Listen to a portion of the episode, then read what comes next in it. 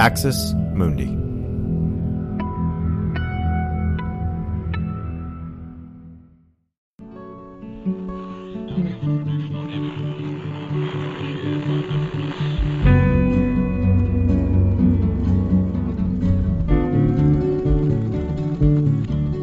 Welcome to Straight White American Jesus. My name is Brad Onishi, Associate Professor, of Religious Studies, Skidmore College. Our show is hosted in partnership with the Capps Center at the University of California, Santa Barbara. And I'm here today with my co host. I'm Dan Miller, Associate Professor of Religion and Social Thought at Landmark College. Uh, it's good to see you, Brad. Good to see you too. A another momentous week. I, I put a call out on Twitter last night, like, what should we talk about today? And honestly, uh, just like last week, if if we wanted, we could do a seven hour marathon. Um, I hope that someday this podcast is syndicated on network television, and that instead of Friends marathons, Dan, that people just spend their Saturdays cozied up on the couch with straight white American Jesus marathons. You know, I mean, do do you think that that's a possibility, or uh, what do you? I mean, am I? You know, I don't know. Is that something I can hope for? I don't know. I, maybe it's something you can hope for. I can just say that I, I have a look that's well suited to a non-visual medium. so, uh, you know, maybe they, they can listen to it, but have a, you know, we, we have a, a you know, a, a, a streaming service that has like an aquarium thing that plays on your TV. So maybe if they watch a, a calming aquarium while we talk about the country burning down around us, it'll, uh, it'll work that way.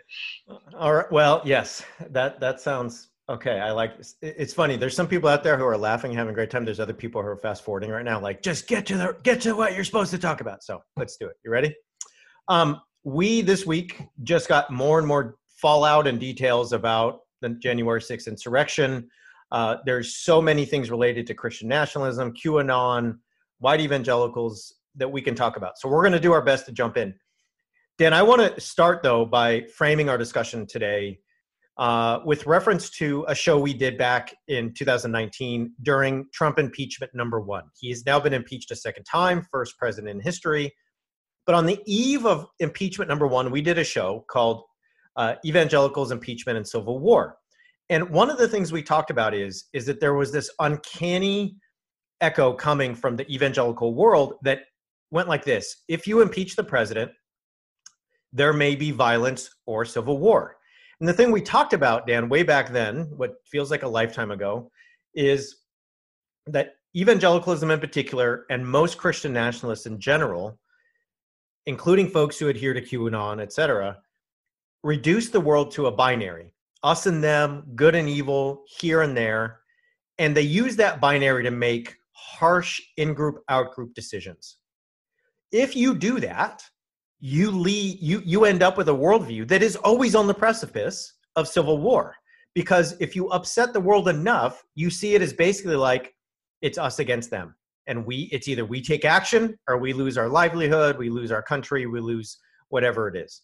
So dan if you go back to the tape of our podcast i quoted robert jeffress as saying this on the eve of impeachment number one I don't want to make this prediction this morning, but if the Democrats are successful in removing the president from office, I'm afraid it will cause a civil war like fracture in this nation from which this country will never heal.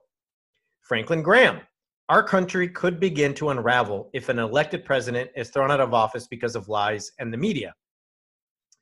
It could be a devastating thing. We're in very dangerous territory. I would encourage all the politicians to look very carefully at where we are and, first of all, make sure that the truth is told at the time, Dan, we were really hesitant. We were like, look, everyone, we are we are going off the data, we're going off the evidence, but this probably sounds hyperbolic.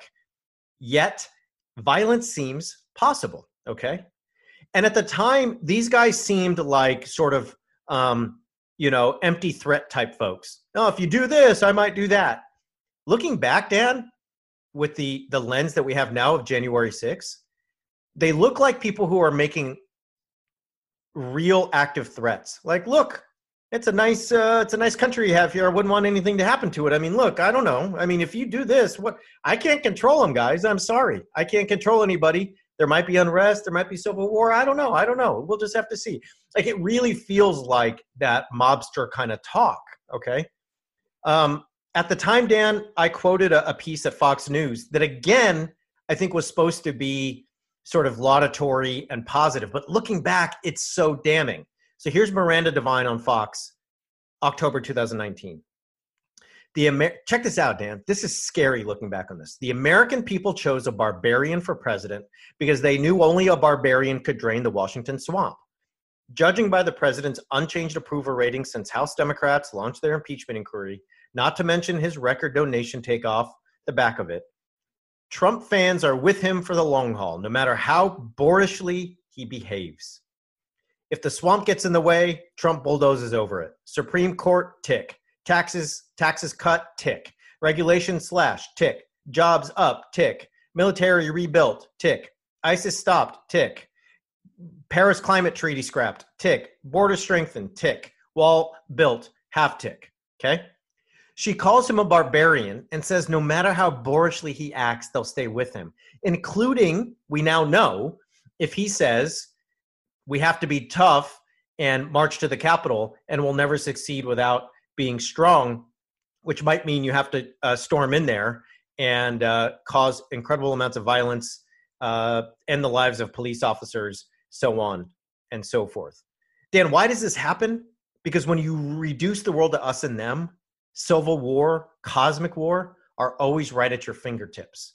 We called it a year and a half ago. Unfortunately, tragically, it has come to bear. Thoughts on this? I mean, there's more from Franklin Graham that we just got last night. Um, there's a lot to say here about radicalization and media. So, what do you think? Thanks for listening to this free preview of our SWAJ episode. In order to get access to the full episode and so much more, Become a Straight White American Jesus premium subscriber by clicking the link in the show notes. It'll take you like two clicks, I promise. In addition to getting access to this episode, you'll have access to the entire SWAJ archive, over 550 episodes. You'll also get an extra episode every month, ad free listening, Discord access, and so much more. All that for less than six bucks a month, and it helps us keep our flag up and continue to safeguard democracy from religious nationalism, extremism, and rising authoritarianism. Check it out. It's not hard, I promise.